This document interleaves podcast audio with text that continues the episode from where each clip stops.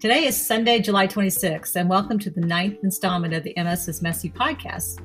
To continue on from last week's podcast, I will once again be interviewing another family member, the most important family member to me because he's my dear husband and caretaker. I'm not sure what to expect here because he's a very private person who is doing this grudgingly, but I believe his insights might other might help others who are taking care of a loved one with an illness. Without further ado, I'd like to welcome Bruce, my husband, to today's podcast discussion. Hello, and I'm not doing it begrudgingly. So Okay, good. just right. an FYI. Okay, good. I, I'm glad you're happy. Um, what do you remember about the day I was diagnosed with MS? I remember uh, we went to the uh, doctor. It was uh, the pusher, and that was our nickname for her neurologist at the time because he was one of the guys that uh, was able to give drugs whenever she got made a phone call, whatever kind of drug she needed. But I remember her coming out and uh, crying once she had the uh, diagnosis, and we, you know, sat there for a minute, looked at each other and thought about it, and was like, you know, okay, now we got a name to what was going on for the last four to six months, and um, it was it was kind of a relief, but it was, you know, a lifelong, you know, trail that we were going to get on. So that's that's kind of what I remember. Yeah, yeah, you're right about that. I I was obviously um, shocked to finally get a name. I guess it had been in the back of my head that that might be what was going on, but no one had ever had the guts to just tell me the actual um, the actual diagnosis. So once I got it, it was nice to. I was relieved just to get it, just to to hear those words and at least have a plan of action where I could go from there. So yeah, that's um, 23 years ago. Yeah. Um, how do you think this illness has affected our family? Um, I think it's affected our family in a way of slowing us down. Uh, we've had uh, a lot of things going on, and we were in go, go, go mode, which most of you guys probably are. And uh, having a family of five and trying to keep pace with all the, the daily activities for three kids and and my activities and your activities, it was uh, it was time to push the slow down button. I think we uh, used to have to plan a little bit more instead of just go. We'd have to plan and bring chairs and coolers and figure out, you know, where we were going to sit at baseball games or how far we were going to go down at Taylor or Aaron's dance and uh, sit because you know you at the time you know you were going to the restroom a lot and you needed to be closer to a restroom and it wasn't easy for us to you know go sit up front and have to have walk walk all the way to the back to the restaurant or the restroom. And uh, so we had to do a lot of uh, figuring out before we left so it slowed us down a little bit. And uh, that's that's where i think we uh, had to make a change is starting to slow down that's all. Right, right, yeah.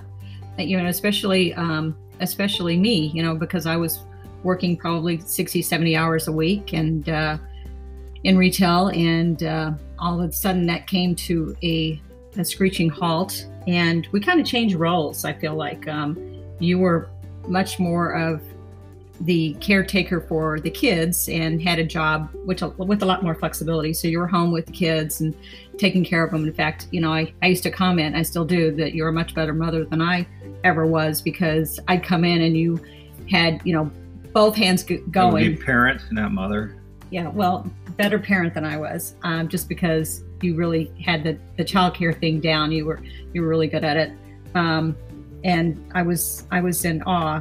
So we kind of had to switch roles within a year of me being um, home. You your career picked up and you started getting very busy, and so it it kind of just all worked very well. Um, but it was a hard transition because we both were used to me being being out of the house quite a bit and, and working. So it was a slowdown that was kind of necessary. So in a way, it was it was a blessing.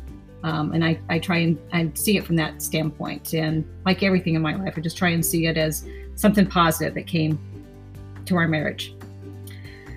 Okay, how do you think? Uh, it says, what what what have been your biggest fears and frustrations around me having MS? biggest fears biggest fears is just anytime we go somewhere it's making sure everything's handicap accessible making sure there's a bathroom close um, you know things like that and then uh, frustrations it's you know frustrations. I can give you an example when we anytime we went anywhere, it seemed like you had to stop and go to the restroom, and I would have to stop and pull the car over. And if we were in the driving to the city and uh, you had to go, I'd have to pull over pretty pretty much immediately wherever we were, it could have been a, a, good neighborhood, a bad neighborhood, and you'd have to go find a bathroom, and you you just jump out of the car, and I'd be like sitting there going, where, where the heck am I going to go now? I'd have to figure out how to drive around the block and come back and find you. So that was that was pretty frustrating, and um, just just I, I'm, I'm a go go go person, so having to slow down and you know plan everything and do everything sometimes is tries your patience a little bit, but then uh, it is what it is, and uh, that's that's kind of it. I, I remember that specifically. What that particular time driving it's been, downtown. It's been more than one. No, time. I know. It's I'm just. I, I know what time you were thinking about when we were in downtown traffic, and I'm like, I gotta go. And you're like, well, where where are we gonna stop? And I'm like, just pull over. And I remember pulling out on the. You're, you're on a busy street. You couldn't even park there. You had to. That's when you had to pull around. But yeah, there have been countless times, and that's probably been one of the most frustrating for both of us. Um, anyway, when I brag about the fact that you know I've gone eight hours without having to go, Bruce will go, "How come that doesn't happen when you're with me?" It never happens when she's with me. It's eight minutes. That's true. That's true. Um, what can I say? Make me have to go. So, what advice would you give other caretakers out there?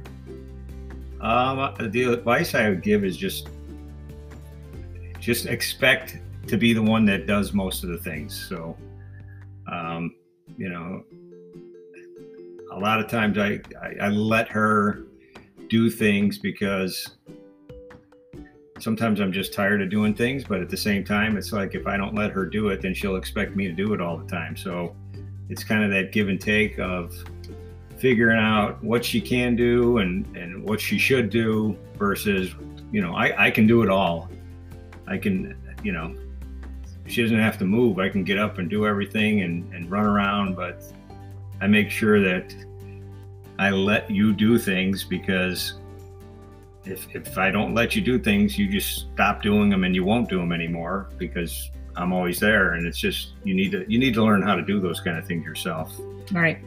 Yeah, I agree. I, I, you know, I've said this too over the years is that I wouldn't be where I'm at and still mobile if, if not for Bruce kind of pushing me um, just to to stay active and to and to participate in all the daily things that need to happen.